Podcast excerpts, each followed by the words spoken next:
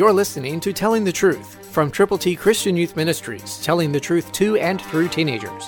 Here is Triple T founder George Dooms. Believe on the Lord Jesus Christ. God's Word gives us specific, explicit instructions.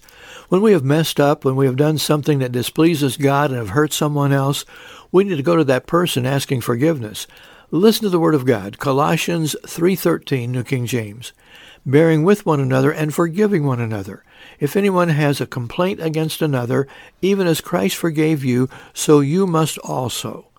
This is God's requirement of every believer, that we are to have everything together with God, that we are to ask Him to give us the guidance and the direction and the help that only He can provide. Then we need to reach out to the people that we may have offended, or who may have offended us. And we need to go with the forgiving spirit, with tremendous kindness. Remember what God's Word says, bearing with one another and forgiving one another. If anyone has a complaint against another, even as Christ forgave you, so you also must do. That must is an imperative. That means there is no avoidance of doing what God requires done by you and by me as believers in Christ in every circumstance. Jesus is first. Today, tomorrow, and forever. Jesus Christ the same. Yesterday, today, forever.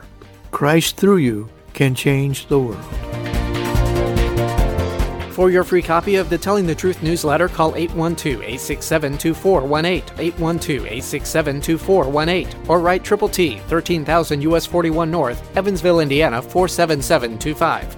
Tune in to Telling the Truth next week at this same time on this same station.